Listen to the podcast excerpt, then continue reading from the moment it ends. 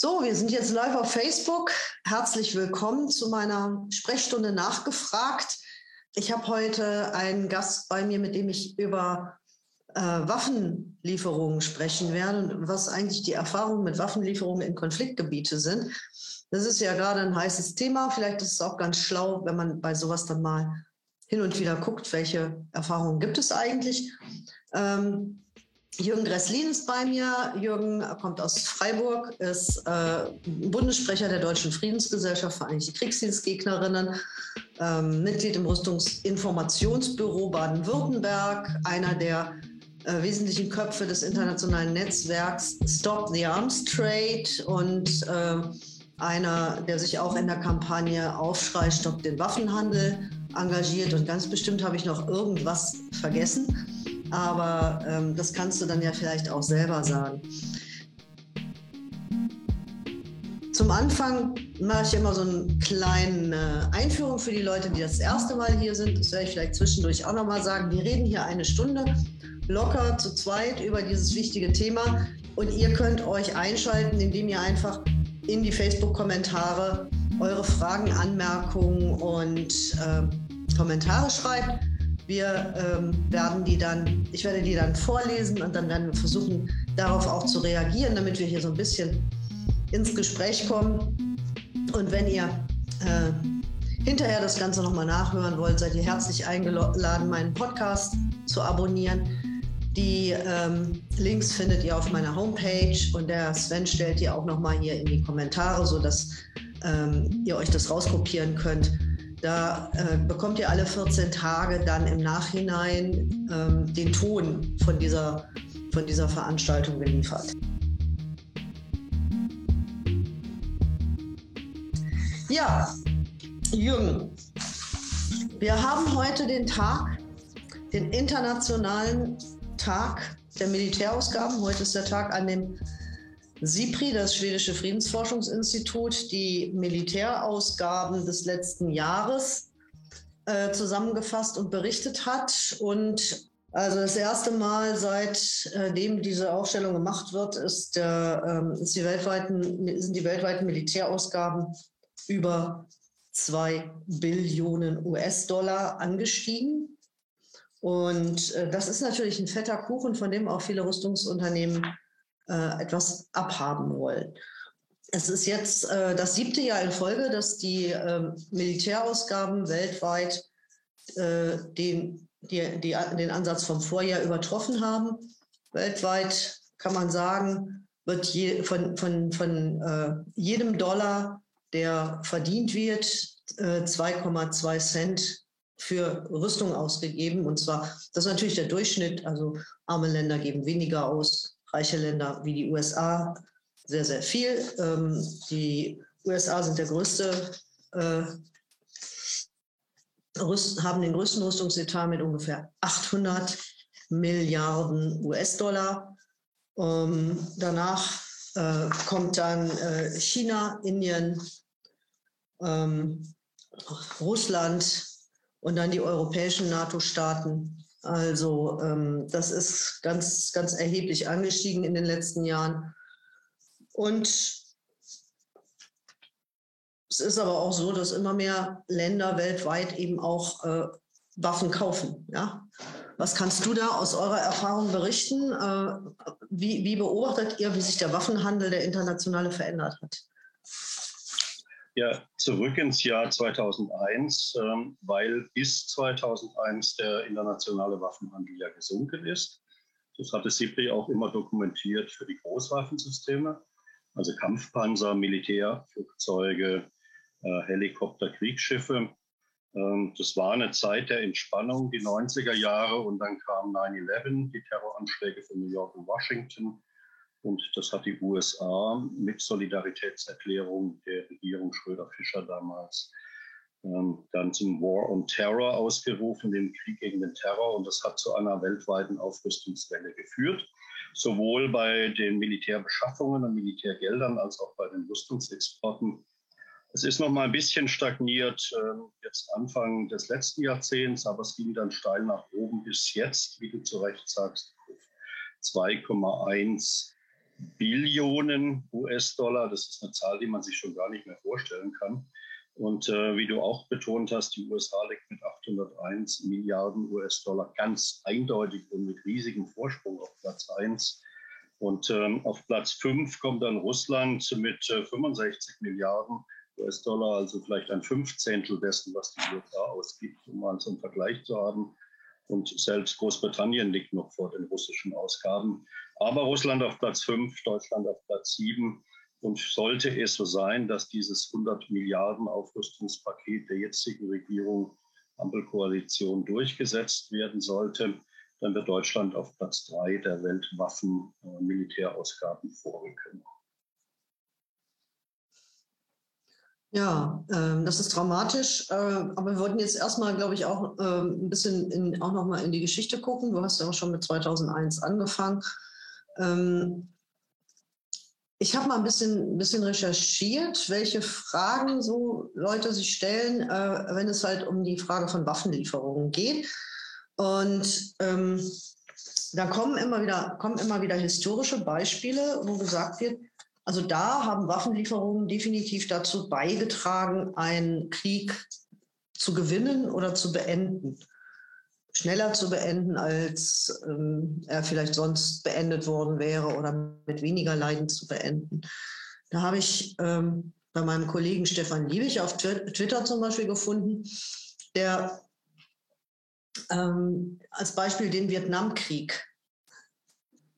Also da äh, hätten die US UdSSR und die Volksrepublik China mit Waffenlieferungen zur Niederlage der USA und damit zum Ende des Krieges beigetragen. Kannst du das, weiß nicht, wie weit du dich mit dem Vietnamkrieg beschäftigt hast, äh, kann man das so sagen? Also, dass das Waffenlieferungen waren, wo man ähm, das angegriffene Land entsprechend aufmunitioniert hat, dass es sich auch äh, verteidigen konnte?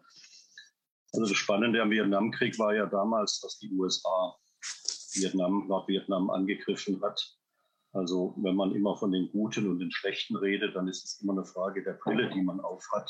Der Vietnamkrieg hat sehr deutlich gezeigt, dass gut nicht immer gut und böse nicht immer böse ist, so wie wir das jetzt in dieses Schubladendenken während des Ukraine-Krieges haben. Natürlich haben die russischen oder damals sowjetischen und die chinesischen Waffenlieferungen das kleine Nordkorea stark gemacht und letztendlich fast überraschend gegen die Supermilitärmacht äh, USA gewinnen lassen.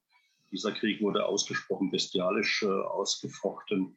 Denken wir nochmal an die flächendeckende Entlaubung des Dschungels in Nordvietnam durch Agent Orange, Giftgas der Amerikaner.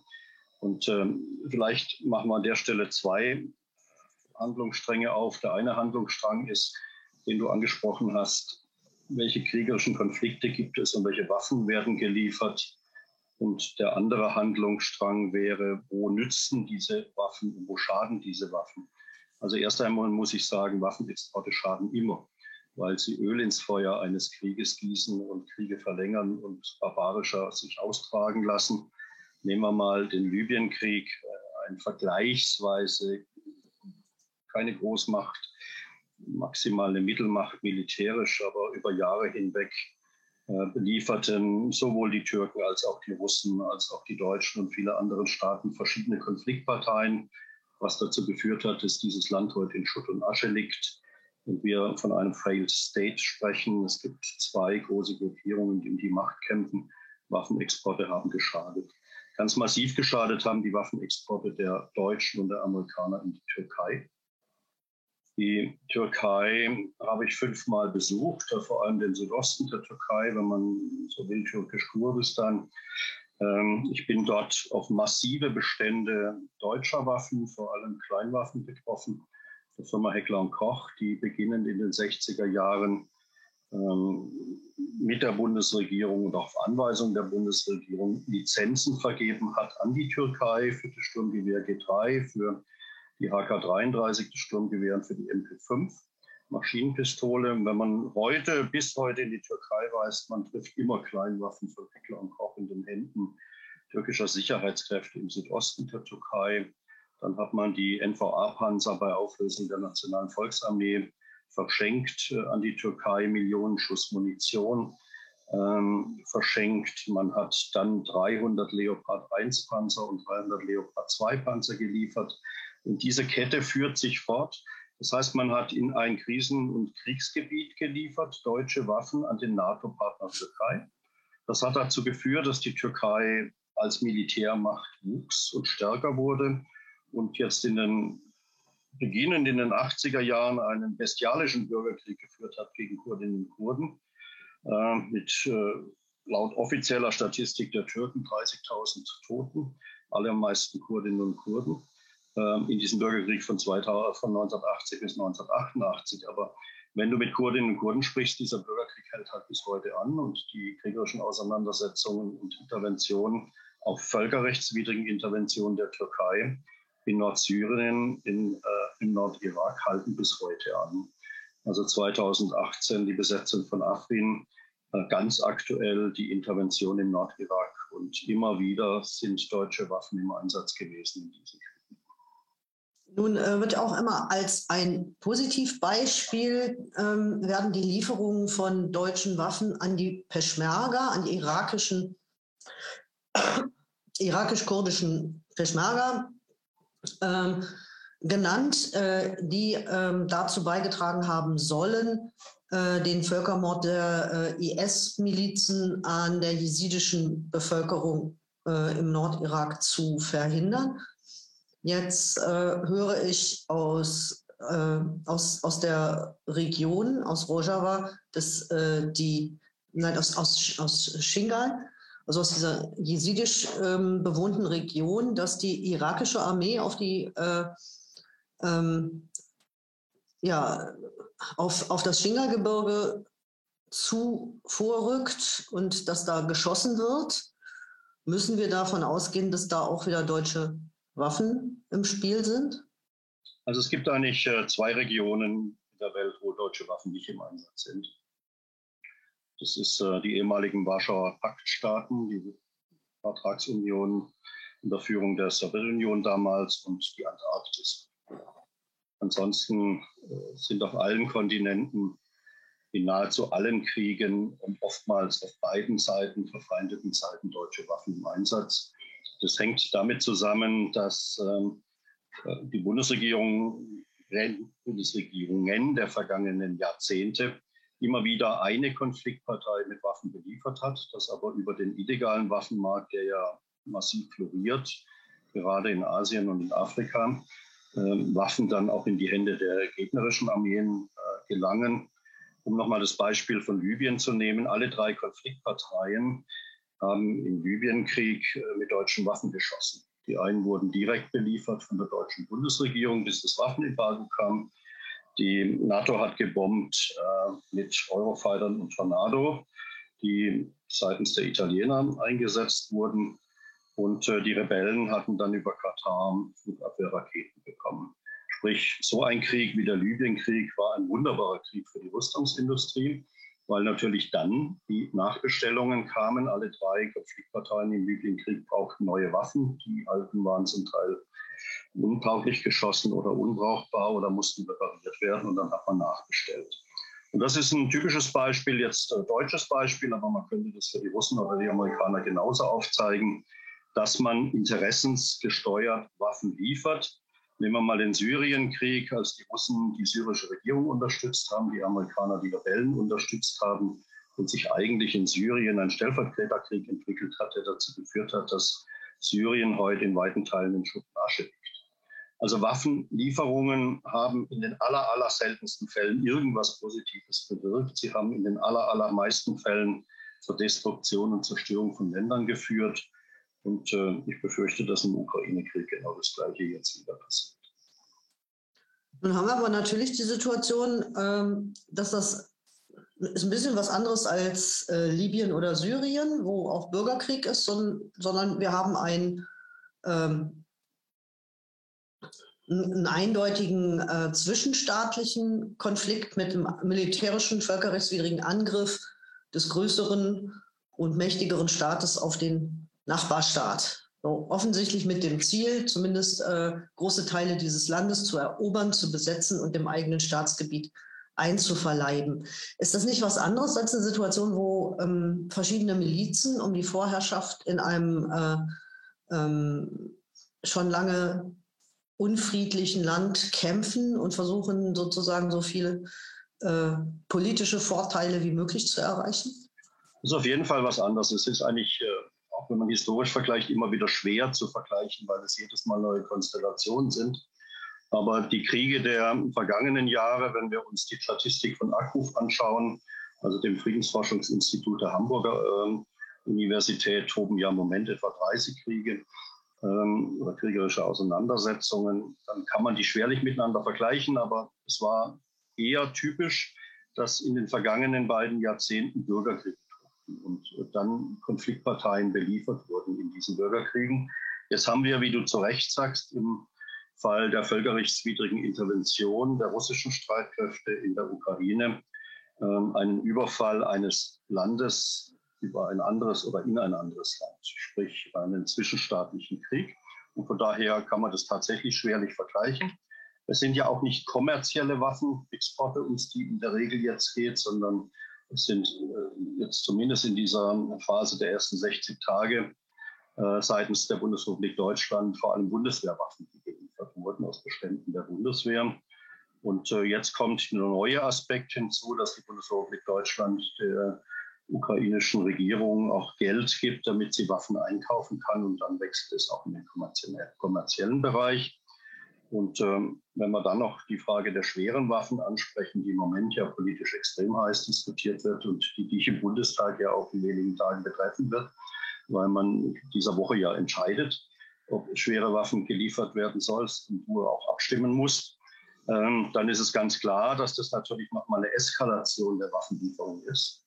Bisher hat man seitens der Bundesregierung immer gesagt, wir liefern sogenannte Defensivwaffen, was mir bei einem Militär, wenn du mit Militär sprichst, überhaupt nicht nachvollziehbar ist, was eine Defensivwaffe sein soll, weil du kannst jedes Gewehr, was äh, zur Abwehr russischer Angriffe eingesetzt werden, soll natürlich nachher auch im Gegenschlag offensiv einsetzen.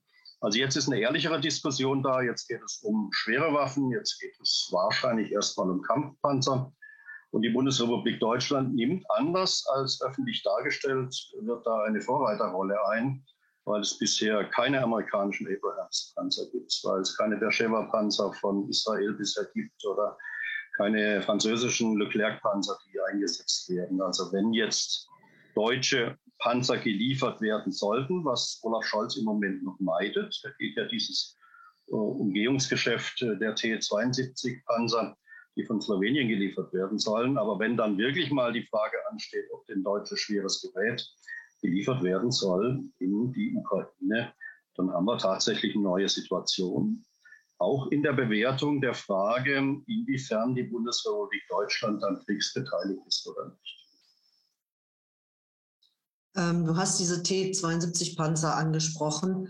Ähm, das ist ja, ist ja tatsächlich auch was, was kaum beachtet worden ist, dass tatsächlich nach dem äh, Ende des Warschauer Pakts und nach der Wiedervereinigung ähm, der Bundeswehr jede Menge ehemals sowjetisches Kriegsmaterial in die Hände gefallen ist ähm, und äh, man irgendwie gucken musste, wie entsorgt man das möglichst günstig.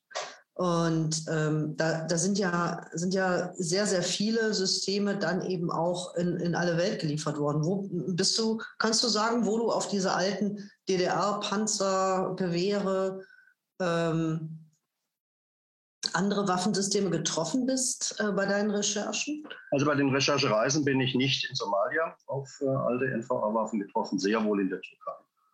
Ähm, in der Türkei. Sie hat in großem Umfang NVA-Panzer erhalten. Das war den BTR-60-Panzer.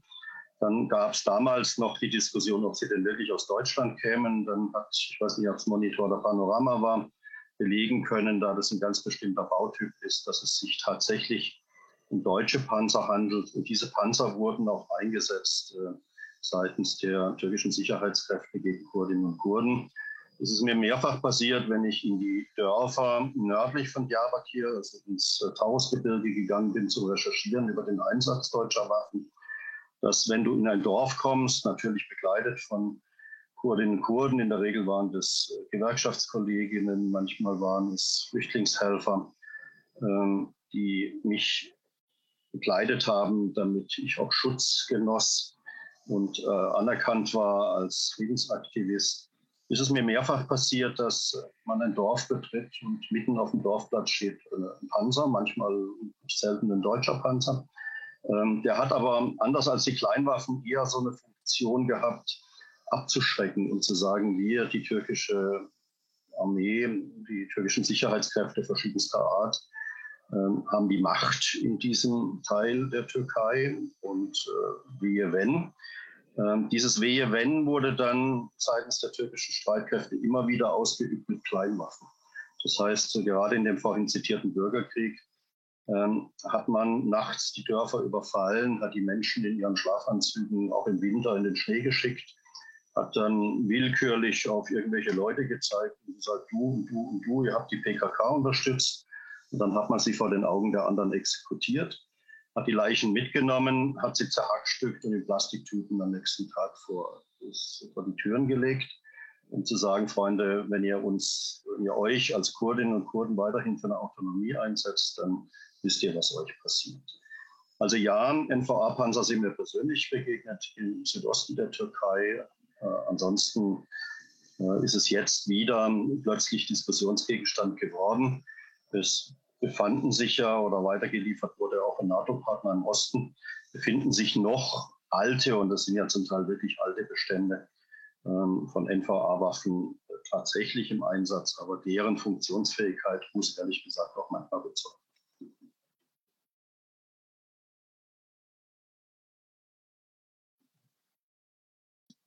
Ja, vielen Dank. Jetzt äh, nochmal der Aufruf an unsere Zuschauerinnen und Zuschauer. Ähm, ihr könnt euch gerne an der Diskussion beteiligen, stellt Fragen an Jürgen, an mich. Wenn ihr das wollt, bitte in die Kommentarspalten reinschreiben. Äh, wir sehen das dann hier und können äh, mit euch ein bisschen ins Gespräch kommen. Ähm, Jürgen, du hast, ähm, du hast über äh, den vorhin, glaube ich, versehentlich, äh, hattest du eigentlich, äh, wolltest du über den Vietnamkrieg reden, hast dann über den Koreakrieg äh, gesprochen auch. Der Koreakrieg war ja sozusagen der, der Punkt nach dem Zweiten Weltkrieg, wo die Welt das erste Mal wirklich an der, an der Grenze eines, eines äh, Großkonflikts zwischen Warschauer Pakt und, und, und äh, ähm, NATO, beziehungsweise war ja noch nicht gegründet, zwischen den USA und, und der Sowjetunion stand äh, und wo auch die US-Atomforscher ähm, die Doomsday Clock, also die Weltuntergangsuhr, äh, drastisch vorgestellt haben auf kurz vor zwölf, weil eben die Gefahr, dass das in einen Atomkrieg eskaliert, sehr, sehr, sehr groß war. Ähm, welche Rolle spielen eigentlich überhaupt solche Stellvertreterkriege, also wo Großmächte nicht auf ihrem eigenen Territorium, sondern auf, auf dem Territorium kleinerer Länder um äh, geostrategische Vorteile, Zugang zu Rohstoffen und ähnliches kämpfen? Welche, welche Rolle spielen die eigentlich auch in der, in, in der ähm, Entwicklung der Militärstrategien und der, und der ähm, Aufrüstungspläne der äh, Großmächte? Hast du da Erfahrungen? Also ich bin ja ein Kind der 80er Jahre, was die Friedensbewegung anbetrifft. Das heißt, ich wurde in der ersten Hälfte der 80er Jahre durch die Großdemonstrationen damals in der Bundeshauptstadt Bonn, auch durch die Menschenkette 1983 von Stuttgart nach äh, Neu-Ulm sozialisiert. Ähm, wir waren damals, wie neulich, ist gar nicht lange her, in Berlin mehrere hunderttausend Menschen, die demonstriert hatten. Und es war Blockkonfrontation. Das heißt, wir hatten auf der einen Seite den Warschauer Pakt, angeführt von der Sowjetunion. Wir hatten auf der anderen Seite die NATO, angeführt durch die USA. Und äh, sie waren beide Seiten bis an die Zähne hochgerüstet mit äh, Atomwaffen, die dann als Mittelstreckenraketen in der DDR und ja auch in Westdeutschland aufgestellt wurden, was uns als Friedensbewegung sehr stark gemacht hat. Ich war 1977 noch einen Schritt zurück, Soldat der Bundeswehr hatte erst einmal nicht verweigert, landete auf dem Schießplatz, ausgebildet am Sturmgewehr G3 und sollte schießen. Und da hat man, und auch Zeichen der Blockkonfrontation, gesagt, wir üben heute den Kopfschuss an Chinesen. Das heißt, ich sollte Chinesen zwischen die Augen schießen. Das war die Zielvorgabe und an dem Tag habe ich mich geweigert zu schießen und wurde dann bei der Bundeswehr sukzessive Pazifist über die Diskussion dort. Und äh, wenn die Bundeswehr was Gutes hat, dann muss ich sagen, sie macht aus manchen Menschen auch Pazifisten. Ähm, in den 90er Jahren dachte man, wir hätten die Blockkonfrontation überwunden, die ja in den Jahrzehnten zuvor zu grauenhaften martialischen Auseinandersetzungen des Warschauer Paktes und der NATO auch in Afrika geführt haben. Beispielsweise beide Seiten haben Staaten bis an die Zähne hochgerüstet, sie sind aufeinander losgegangen, sie haben Stellvertreterkriege geführt. Und als dann Mikhail Gorbatschow ähm, mit Glasnost und Perestroika den Wandel der Sowjetunion herbeiführte, die Auflösung der Warschauer Vertragsunion ähm, ja, in die Wege leitete, die deutsch-deutsche Vereinigung Anfang der 90er Jahre kam, dachten wir eigentlich, Blockkonfrontation und das Blockdenken sei überwunden. Wenn man jetzt schaut, die Kriege der Neuzeit, äh, gerade der vorhin zitierte Krieg in Syrien war ja wieder eine Art Stellvertreterkrieg. Der Krieg in Libyen hatte Züge eines Stellvertreterkrieges. Also es ist nicht so, dass ähm, jetzt alles überwunden ist. Im Gegenteil, wir fallen im Moment wieder zurück in die Zeiten der 80er Jahre. Sprich, ähm, Abschreckungsdenken ist wieder an der Tagesordnung. Ähm, die neue Bundesregierung, die Ampelkoalition von SPD, Grünen und FDP hat die nukleare Teilhabe genehmigt. Das heißt, im Büchel stehen geschätzt 20 Atomwaffen der US Army. Sie sollen im Falle eines Krieges, wahrscheinlich mit Russland, ähm, dann nach Russland transportiert werden können. Die alten Tornado-Kampfflugzeuge sind langsam außer Dienst gestellt, also brauchen wir neue Waffensysteme. Was machen die Deutschen jetzt? Ähm, die Bundesregierung hat genehmigt, dass 35 F-35, Zufall Zahlen, 35 Kampfflugzeuge des Typs F-35, also Stealth-Bomber, atomwaffenfähig für die Bundeswehr geschaffen werden. Das heißt, wir fallen im Moment wieder zurück in das klassische Denken dieser Blockkonfrontation aus den 80er Jahren, in das Denken der Abschreckungsstrategie und eigentlich hätten wir lernen müssen aus den 80er Jahren. Die Welt war mehrfach ganz nahe am Atomkrieg in den 80er Jahren. Auch wenn man uns das Gegenteil eingeredet hat, im Nachhinein kam doch immer wieder raus, dass es Fehlmeldungen gab von Atomwaffenflügen. Beispielsweise wurde in, Russland gemeldet, dass die Amerikaner in breiter Front die russischen Städte jetzt äh, angreifen und zerstören würden. Die äh, Interkontinentalraketen seien schon in der Luft und das ist einem russischen, sowjetischen General zu verdanken, der gesagt hat, das kann nicht sein, das glaube ich nicht, ich drücke nicht auf den roten Knopf dass es damals nicht zum Atomkrieg kam. Jetzt spielt man wieder mit dem Feuer. Äh, auch in diesem Krieg in der Ukraine könnte es, Worst Case, von Bundeskanzler Olaf Scholz tatsächlich ernst genommen wieder zu einem Atomschlag kommen, zu einer atomaren Auseinandersetzung, die letztendlich in einen Atomkrieg münden kann. Ja, da hört man ja durchaus von beiden Seiten äh, Besorgniserregendes. Also ähm, sag mal, ähm, Wladimir Putin hat schon sehr, sehr früh dem Westen gedroht, dass er auch äh, bereit ist, äh, sehr, sehr unangenehme Mittel einzusetzen, wie er das äh, euphemistisch formuliert hat. Und ich bin auch der, der Ansicht, der Einsatz einer äh, Hyperschallrakete ähm, im Ukraine-Krieg richtete sich nicht primär gegen die Ukraine, sondern sollte das Zeichen an die NATO sein, wir sind auch in der Lage, Atomsprengköpfe so schnell auf euer Territorium zu schicken, dass eure Früherkennungssysteme und eure ähm, äh, Abwehrraketen äh, gar keine Chance haben, die abzufangen. Also klare Drohung mit dem, mit dem Erstschlag. Ähm, auf der anderen Seite hört man jetzt, dass äh, Mitarbeiter oder ehemalige Mitarbeiter der äh, Heinrich Böll Stiftung in äh, Kiew äh, solche Thesen sagen wie, äh, ach, der Putin setzt sowieso Atomwaffen ein, dann lasst uns ihm doch zuvorkommen. Äh, es wird sowieso einen Atomkrieg geben, dann wollen wir ihn doch anfangen, damit wir ihn gewinnen können. Es ist alles, man hat manchmal das Gefühl, ähm, dass politische Vernunft und Innehalten und Nachdenken über die Folgen des eigenen Tuns und auch des eigenen Redens ähm, keine große Rolle mehr spielen. Ähm, und die Frage ist natürlich, wie man aus so einer Eskalationsspirale jemals wieder rauskommt. Also erstmal sind wir in der Eskalationsspirale. Wir haben es ja vorhin anhand der deutschen Waffenlieferung beschrieben, dass man erst sogenannte Verteidigungswaffen geliefert hat. Jetzt äh, ist zweifelsfrei über das Umwechsgeschäft mit den T-72-Panzern zur Lieferung von schweren Waffen kommen wird. Und das ist noch lange nicht das Ende der Fahnenstange. Also beide Seiten legen zu. Ähm, ich bin verwundert über die Strategie des Westens, die da heißt, also erstmal die Strategie von Präsident Zelensky, aber auch des Westens, ähm, auch des US-Präsidenten, die sagt, wir müssen diesen Krieg gewinnen. Also gewinnen heißt Sieg und gewinnen heißt Niederlage für die andere Seite.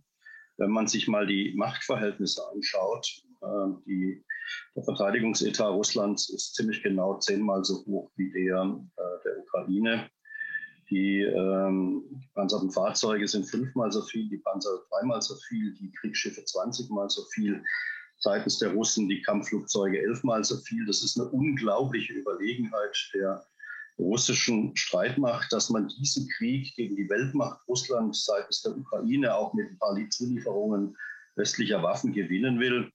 Ähm, gewinnen wird keinen Fall sein, übrigens für beide Seiten meines Erachtens nicht. Es wird für beide Seiten am Schluss eine Bilanz geben, die da heißt, die eigentlichen Kriegsziele, die bei Russland ja jetzt schon mal gemindert sind und sich auf den Südosten der Ukraine plötzlich beziehen, äh, werden so nicht sein. Aber es wird dazu führen, dass nach Mariupol wahrscheinlich auch Städte wie Tscharkow oder Odessa fallen werden, dass wenn sie weiterhin in dieser Intensität in das Kampfgeschehen mit einbezogen werden sollten, völlig vernichtet werden. Schon jetzt sind Hunderte von Dörfern den Erdboden platt gemacht. Es sind völkerrechtswidrige Aktionen gelaufen, es sind völkerrechtswidrige Waffen wie Streumunition eingesetzt worden, was übrigens in den Kriegen der Neuzeit leider, leider, leider eher normal ist. Das heißt, dieser Glaube, man könne angesichts dieses Kräfteverhältnisses durch Waffenlieferungen diesen Krieg gewinnen, ist meines Erachtens nicht nur absurd, sondern er ist auch absolut kontraproduktiv, weil er ja dazu führt, dass er diesen Krieg verlängert dass viele, viele tausend Menschen noch sterben werden und Millionen fliehen müssen.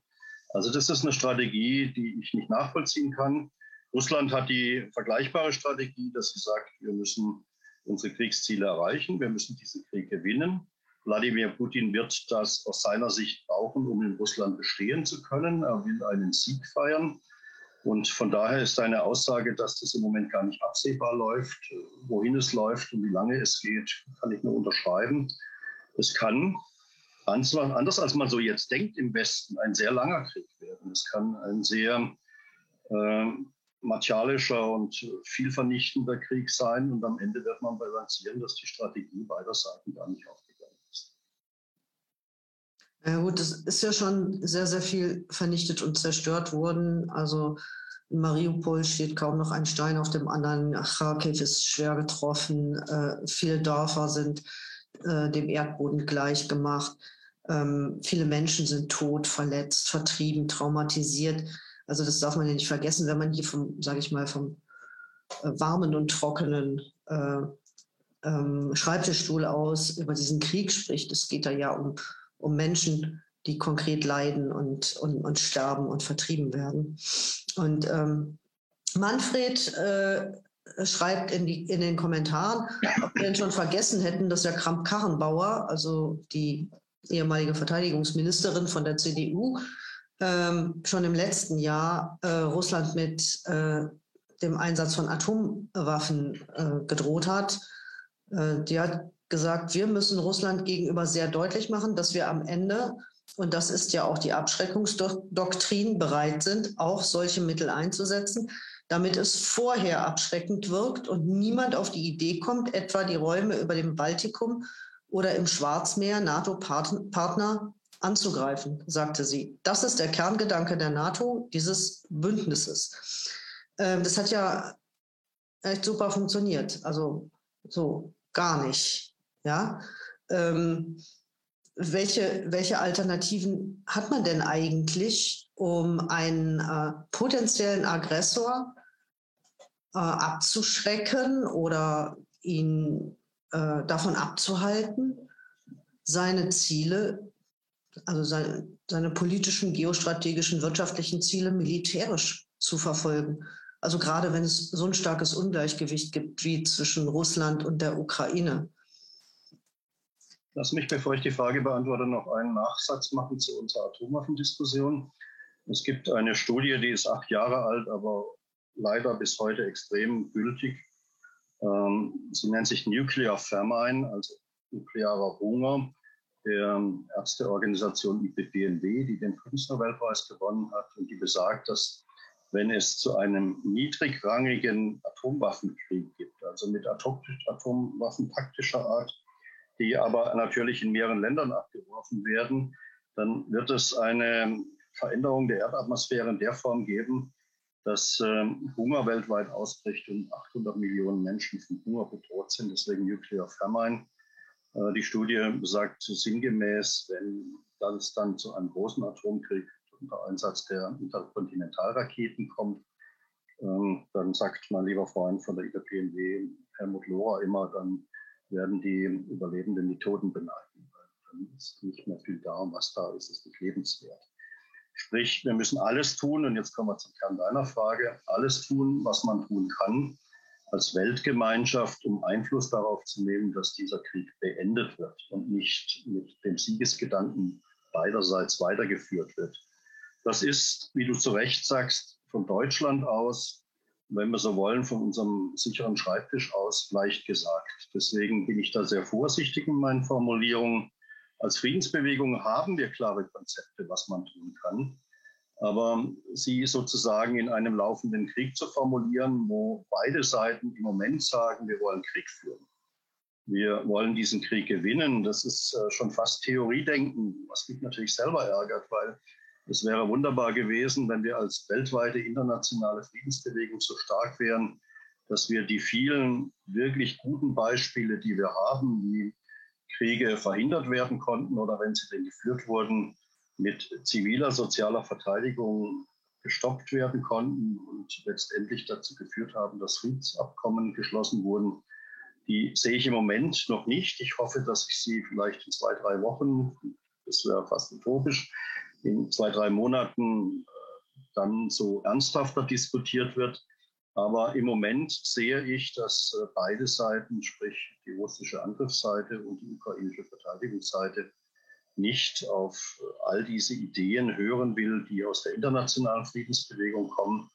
Es gibt noch die Hoffnung, dass die ganzen Formen wirtschaftlicher Sanktionen ähm, Erfolg haben. Da müsste man aber mehr machen als bisher. Es ist sicher strittig, wenn ich jetzt sage, wer wirklich ernsthaft eine Sanktion haben will, die wirkt, der muss sukzessive ein Erdöl- und ein Erdgasembargo umsetzen. Das heißt, diese Kriegskasse der Russen, die ja täglich mit über einer Milliarde Euro gefüllt wird durch die ähm, Gas- und Ölzulieferung, die muss gestoppt werden. Das ist strittig, ich weiß es, aber ich würde es als den Dreh- und Angelpunkt ansehen, um zu sagen, das nimmt den Russen tatsächlich das Geld, um diesen Krieg auf Dauer in dieser Intensität zu führen.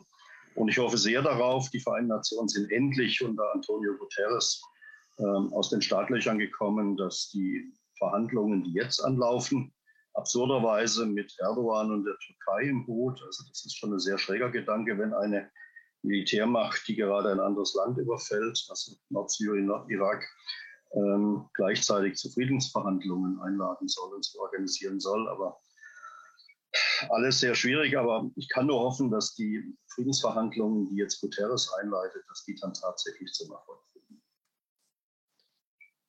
Äh, naja, man sagt ja im Volksmund, in der Not frisst der Teufel fliegen und äh, wenn... Der Satz kam ja auch, ich habe ihn nur nicht ausgesprochen. Wenn es halt wenn es dann halt äh, äh, der Sache dienlich ist, äh, dass man wirklich an den Tisch kommt, dann soll es bitte auch Erdogan machen, wo das natürlich wehtut zu sehen, dass der Despot vom Bosporus äh, äh, sich zum Friedensverhandler äh, aufschwingt. Und ähm, nicht wir, also nicht Deutschland oder, oder die EU oder ähm, meinetwegen auch die Schweiz oder Norwegen, äh, die ja viel Erfahrung auch in Mediation und und Friedensprozessen haben, äh, diejenigen sind, die da den, den Hut aufhaben, weil es natürlich auch ähm, Erdogans ähm, Position im Inneren stärkt, weil er dann sagen kann, seht her, ich bin so wichtig weltweit, dass ich hier als, als äh, der Vermittler zwischen äh, äh, Russland und, und der Ukraine äh, dienen kann. Und zum anderen wird äh, natürlich in dieser Zeit niemand seine Kriegsführungsstrategie in Kurdistan äh, kritisieren. Oder? Ja, das ist ja das Gute aus Sicht von Erdogan, dass er jetzt äh, den Friedensapostel spielen kann, obwohl er gleichzeitig völkerrechtswidrige Intervention anführt. Ähm, übrigens, da würde ich noch was ergänzen, was wir eigentlich hätten am Anfang sagen sollen. Also zu Recht und wirklich zu Recht wird ja betont, dass Russland genau genommen seit 2014 mit der Annexion der Krim und mit äh, den Unterstützung russischer Kräfte im Donbassgebiet ja diesen Krieg führt. Aber es wäre mal schön gewesen, wenn man auch andererseits angeführt hätte, dass die Amerikaner in den letzten Jahren und Jahrzehnten zahlreiche völkerrechtswidrige Kriege geführt haben. Wir erinnern uns nochmal an 1999. Ich war dabei bei diesem Bundesparteitag im Mai 1999, als Joschka Fischer die flammende Rede hielt äh, für die Bombardierung Belgrads und Jugoslawiens und die Grünen ihm mehrheitlich gefolgt sind. Aber auch Afghanistan-Krieg äh, ab 2001, Operation Enduring Freedom war völkerrechtswidrig nicht abgedeckt. Irak Operation Iraqi Freedom war nicht abgedeckt. Äh, Libyen war nicht abgedeckt, die Luftschläge. Jemen, äh, die militärische Unterstützung äh, war nicht abgedeckt. Ähm, auch Saudi-Arabien, also Jemenkrieg gemeint, äh, saudi-arabische Waffenlieferung oder Waffenlieferung der USA, auch der Deutschen an an Saudi-Arabien Einsatz im Jemenkrieg ist nicht abgedeckt. Die Luftangriff auf Duma in Syrien ist nicht abgedeckt. Oh Gott, man kann den, den Luftangriff äh, zur Tötung dieses iranischen, irakischen, iranischen Generals, iranischen Generals Soleimani 2020 äh, anführen. Man kann die israelischen Interventionen, nehmen wir mal 2004 Gazastreifen, die Türkei haben wir schon gesagt, also das ist so dieses Denken, äh, wir sind die Guten, die anderen sind die Bösen. Also im Fall des Ukraine-Krieges stimmt das schon für mein Empfinden, dass die Russen ganz eindeutig, wenn man es mal sehr platt sagt, die Bösen sind. Aber die Kriege der vergangenen 20 Jahre wurden geführt vom Westen wie vom Osten oder von NATO-Staaten, NATO-Mitgliedstaaten wie von der Sowjetunion bzw. Russlands und beteiligten Länder wie Weißrussland.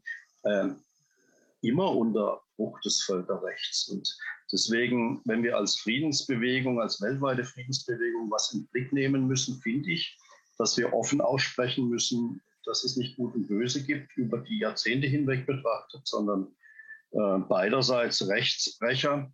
Und hätten die USA und hätten Russland den Internationalen Strafgerichtshof in Den Haag anerkannt, dann wären die russischen Präsidenten der letzten Jahrzehnte und die amerikanischen Präsidenten der letzten Jahrzehnte alle vor diesem IGH gelandet. Sie wären verurteilt worden und wahrscheinlich lebenslang zur Haft verurteilt worden.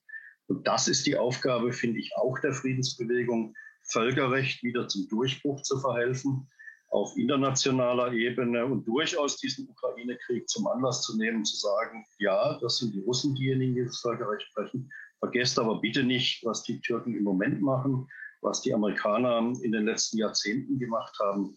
Wenn wir Völkerrecht wieder die Stimme geben sollen, das ist die zentrale Basis von Rechtsstaatlichkeit weltweit ist, dann muss hier was passieren. Es wird ja jetzt auch immer so getan, als sei das was ganz Neues, dass man äh, an Länder liefert, die in bewaffnete Konflikte involviert sind. Ja? Vielleicht machen wir da am Schluss noch mal eine kleine Runde. Mir fällt als allererstes an der Stelle ein, ähm, der größte Waffenkunde deutscher Unternehmen im letzten Jahr war ähm, die ägyptische Militärdiktatur, die ja nun wirklich direkt am, äh, ähm, am Jemenkrieg beteiligt ist, der nach UNO-Angaben die größte humanitäre Katastrophe unseres Jahrhunderts. Mhm. Also Ägypten also ist, ist äh, ja. Also man, man, fragt sich schon, warum fragt da nicht mal irgendeine Journalistin kritisch nach, äh, ob das denn wirklich so stimmt, dass das jetzt, dass das der Paradigmenwechsel ist? Berechtigte Frage, weil wir könnten da nochmal die Rolle der Medien hinterfragen. In Deutschland leider sehr einseitig und einem Auge blind vielfach berichten. Es ist tatsächlich so, wie du sagst, wenn wir uns anschauen, die Rüstungsexportpolitik der Bundesregierungen der letzten Jahrzehnte, also wechselnde Bundesregierungen mal mit SPD geführt, CDU, CSU geführt mit FDP und Grünen. Ähm, die haben alle Waffenexporten an Staaten genehmigt, die ihrerseits wieder Völkerrecht gebrochen haben. Also Ägypten ist deshalb ein gutes Beispiel, weil Ägypten ja nicht nur jetzt aktuell der Hauptwaffenempfänger deutscher Kriegswaffen ist, hier dreht sich vor allem um Marine, ähm, also Fregatten, die bei der Howaldswerke Deutsche Werft beziehungsweise ThyssenKrupp Marine Systems, müsste man sagen, bei TKMS hergestellt wird, auch in Kiel zum Beispiel. Ähm, die Ägypter erhielten und erhalten in massivem Umfang Kriegswaffen, obwohl sie zu den Ländern zählen, die in der Saudi-Arabien-Fraktion im Jemen völkerrechtswidrigen Krieg führen.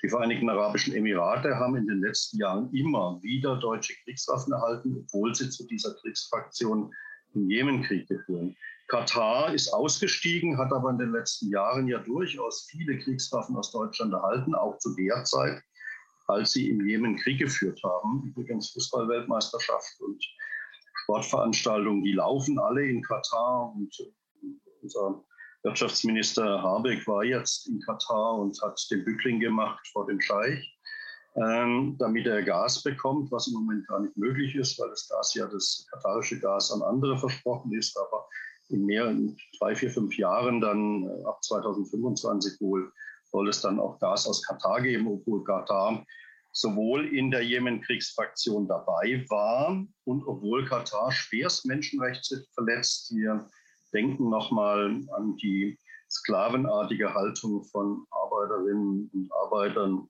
die einen Großteil der Bewohner von Katar ausmachen. Wir denken an viele andere Menschenrechtsverletzungen, die Unterdrückung der Pressefreiheit. Die Türkei haben wir angesprochen, war teilweise auf Platz 1 bis 3 der Waffenempfänger deutscher Kriegswaffen, obwohl sie immer wieder und über Jahrzehnte hinweg völkerrechtswidrig agiert hat rechtswidrig im eigenen Land und völkerrechtswidrig in Nachbarländern. Ähm, so kann man mehrere Staaten durchgehen. Saudi-Arabien war lange auf der Liste der Länder, die auch noch als der Jemenkrieg begonnen wurde, deutsche Kriegswaffen erhalten haben. Ich frage mich eigentlich, mit welchem Anspruch und mit welchem Recht die Bundesregierung immer wieder Völkerrecht einklagt im Falle der Ukraine, natürlich zu Recht im Falle der Ukraine, aber dabei völlig ausblendet, dass sie über Jahrzehnte hinweg bei wechselnden Parteien, aber natürlich maßgeblich immer unter Beteiligung der SPD oder der CDU CSU, äh, Länder beliefert hat mit Kriegswaffen, die ihrerseits Völkerrecht massiv gebrochen haben. Das ist Heuchelei, das ist verlogen und das führt mich zu dem Punkt zurück, wenn es uns nicht gelingt, das Völkerrecht als wichtigstes und zentrales und oberstes Recht auf der Welt zum Durchbruch kommt, und das ist im Moment nicht so, ähm, dann werden diese Kriege weitergehen, die völkerrechtswidrigen Kriege. Und die eine Seite wird immer auf die andere Seite mit ausgestreckten Finger zeigen und sagen, du bist der Bösewicht, ich bin der Gute, was natürlich beiderseits nicht stimmt. Ja, dem Völkerrecht wieder zum Durchbruch verhelfen, das ist auf jeden Fall ein schönes Ziel. Die Frage ist, wie man das umsetzen, wie man das durchsetzen kann. Ich glaube, wir können uns da im Moment auf keine Regierung wirklich verlassen. Also auch die Bundesregierung, die ja immer viel von einer äh, regel- und wertebasierten Außenpolitik redet, ähm, scheint äh, sich da schwer mit zu tun. Und die Frage ist, wie, wie kann man das durchsetzen? Das Problem, das Problem, was wir haben, ist doch, dass diejenigen, die Atomwaffen haben äh, oder die mit Atomwaffenstaaten verbündet sind, quasi sich alles herausnehmen können, weil sie im äh, Sicherheitsrat das äh, Vetorecht haben und weil sie außerdem mit der Verfügung über die Atomwaffen auch äh, die Weltgemeinschaft und die anderen Staaten erpressen können. Ja, ich meine, die Ukraine hat ihre Atomwaffen abgegeben. Ähm, Im Budapester Memorandum wurde ihr zugesichert von Russland gleichzeitig, dass sozusagen ihre Souveränität und ihre territoriale Integrität geachtet werden soll. Es sollte ein Sicherheitssystem geschaffen werden, äh, ähm, Sicherheitsgarantien gegeben werden. Das ist alles nicht passiert. Ähm, so, und dann ist natürlich die Frage, wie kann man überhaupt äh, dem Völkerrecht in der Situation wieder zum Durchbruch verhelfen, wo ja die gesamte Abrüstungs- und Vertrauensbildungsarchitektur in den letzten Jahren mutwillig zerschlagen und zerstört worden ist. Also müssen wir da ganz von vorne anfangen oder können wir einfach äh, an dem, was, was noch vorhanden ist, anknüpfen und ansetzen? Was gibt es für Hoffnungsschimmer? Vielleicht ganz am Ende nochmal. Es ist nicht alles zerschlagen, aber im Moment ist äh, zerschlagen groß angesagt. Es ist ja auch so, dass SPD-Politikerinnen und Politiker, die in den letzten Jahrzehnten, zwei Jahrzehnten auf Entspannung gesetzt haben, drei Jahrzehnten inzwischen, ähm, heute gebasht werden und äh, sich bekennen müssen, dass sie Abuse leisten dafür, dass sie versucht haben, mit Russland Friedensverhandlungen unter Dach und Fach zu bringen. Das ist falsch. Das ist deshalb falsch, weil der gute Wille gezählt hat, weil die Absicht da war und man ja durchaus erkennen muss, dass man sich in der Person Wladimir Putin getäuscht hat. Aber es ist deswegen nicht falsch, weil nicht alle Russen jetzt plötzlich Kriegshetzer und Kriegstreiber sind, sondern es ist äh, die Frage, wie man das Regime Putin in den USA beseitigen kann. Ähm, Im Moment gab es äh, vor wenigen Tagen eine positive Meldung, dass zum allerersten Mal mehrere Oligarchen sich offen gegen Putin ausgesprochen haben. Zwei auch verschwunden sind, äh, was natürlich kein gutes Zeichen ist, aber es regt sich Widerstand. Äh, ich erwarte von der Bundesregierung, dass sie Druck auf äh, alle Partner in der NATO ausübt, dass sie den Internationalen Strafgerichtshof anerkennen, weil in dem Moment natürlich dann auch Völkerrecht viel mehr zählt und jede Regierung, die dann noch Völkerrecht brechen würde, damit rechnen müsste, vor den IGH gestellt zu werden mit den verantwortlichen Personen, wäre eine Aufgabe der Bundesregierung. Und was wir in Deutschland machen können, was wir als Aktion Aufschrei Stopp den Waffenhandel als Kampagne mit äh, gut 150 Organisationen machen können, ist Druck auf die Bundesregierung auszuüben, dass ein Rüstungsexportkontrollgesetz, wie es ja im Koalitionsvertrag angekündigt ist, tatsächlich umgesetzt wird und dass es auch den Namen verdient, äh, Rüstungsexportkontrollgesetz. Es haben jetzt in den letzten Wochen erstmal Einreichungen stattgefunden. Gut 20 NGOs haben äh, ihre Gesetzesvorschläge eingereicht. Greenpeace hat mit Unterstützung von Aktion Aufschrei einen Gesetzesentwurf erstellt. Wir von Aktion Aufschrei, vor allem sind sie Weiber zu verdanken, der Koordinatorin, haben 30 Punkte eingereicht, wo wir sagen, da muss jetzt drastisch verschärft werden. Ich nenne mal was. Ähm, Export von Kleinwaffen und leichten Waffen und Munition muss verboten werden. Wir brauchen unbedingt ein Verbandsklagerecht, dass wir bei Bruch der Rechtsbruch äh, der vereinbarten äh, Kontrollmechanismen auch klagen können. Die Opfer müssen endlich ein äh, Nebenklagerecht erhalten. Ich hatte ja Strafanzeige gestellt 2010 gegen Heckler und Koch. 2021, letztes Jahr, gab es das BGH-Urteil. Und während des langen Prozesses der Ermittlungen und dann auch des Verfahrens am Landgericht Stuttgart wurden Nebenklagen von Opfern des Mexiko nie zugelassen. Das heißt, wir brauchen unbedingt ein Recht, dass die Opfer klagen können. Wir brauchen eine Abschaffung von Hermesbürgschaften, die solches, äh, solche Rüstungsexporte absichern. Wir brauchen eine rechtsverbindliche Menschenrechtsklausel und, und, und. Da arbeiten wir dran. Äh, die Gesetzesentwürfe sind eingereicht. Vor wenigen Wochen gab es, ähm, ich sag mal gefühlsmäßig vor drei Wochen, ich hoffe, ich da richtig, gab es eine Runde mit dem BMWK, also dem Bundesministerium für Wirtschaft und Klimaschutz. Ähm, und da haben wir alle unsere Vorschläge vorstellen können. Und es gab dann noch eine zweite Runde, bei der wir nicht dabei waren, mit der Rüstungsindustrie. Und ähm, dann ist jetzt äh, die, das BMWK an der Reihe, einen Gesetzentwurf vorzulegen, der dann durch die verschiedenen Fraktionen der Ampelkoalition muss. Und wir hoffen, dass im Herbst dann es ein neues Rüstungsexportkontrollgesetz gibt. Das heißt, äh, wir jetzt als Friedensbewegung haben sicher keinen Einfluss, um zum Kern deiner Frage zurückzukommen, Katrin, darauf, was völkerrechtsmäßig läuft. Wir haben vielleicht einen bestimmten Einfluss darauf, dass die Bundesregierung endlich darauf drängt, dass auch Staaten wie die USA, vielleicht auch Israel und äh, andere den Internationalen Strafgerichtshof anerkennen, dass dann endlich mal Recht zu Recht wird. Aber ich finde, in Deutschland haben wir viele Einflussmöglichkeiten und ihr als Linke habt euch ja klar positioniert, erstmal gegen Waffenhandel.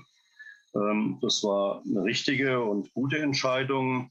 Ihr habt äh, beim Rüstungsexportkontrollgesetz gesagt, äh, geht uns gar nicht weit genug, aber gut, dass es überhaupt den nächsten Schritt gibt. Es ist auch strategisch gut gewesen. Aber ich bin natürlich froh, wenn es eine starke Linke gäbe, die da weiterhin Druck machen würde und weiterhin Anfragen und Anträge im Bundestag stellt, dass der Finger in die Wunde dieser grauenhaften, unmenschlichen, barbarischen Rüstungsexportpolitik der vergangenen Bundesregierung wird. Ja, vielen Dank. Vielen Dank auch für das Lob. Ähm, wir bemühen uns.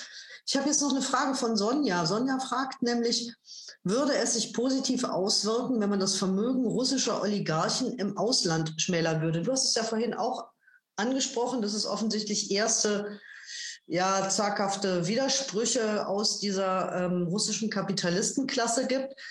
Ähm, ich finde das ja immer schwierig, von Oligarchen nur im Zusammenhang mit Russland zu reden, weil Oligarchen gibt es ja auch bei, bei uns in den USA, in allen kapitalistischen Ländern. Das sind die Groß, Großkapitalisten.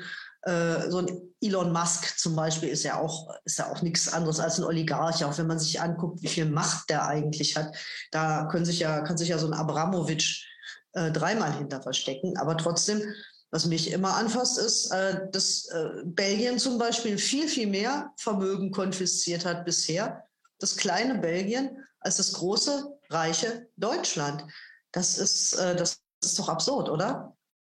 Da ist vieles absurd. Wenn man Attack äh, folgt, dann sind es ja eine, eine Schicht von sehr wenigen Milliardären, die einen unglaublichen Anteil am Weltvermögen haben.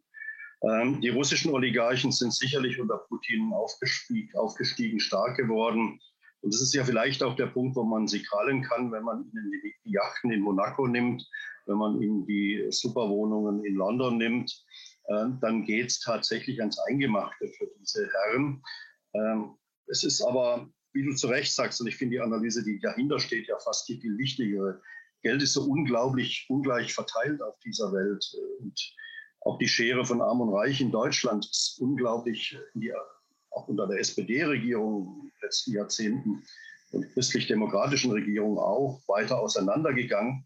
Das ganze System ist äh, völlig aus den Fugen geraten und da ist jetzt der Ansatzpunkt im Ukraine-Krieg zu sagen, wir versuchen nicht gegen die russische Bevölkerung vorzugehen, sondern gegen die Reichen und Superreichen und die trifft es und die üben Druck auf Putin aus. Äh, tatsächlich ein Ansatzpunkt, der hilft, gar keine Frage.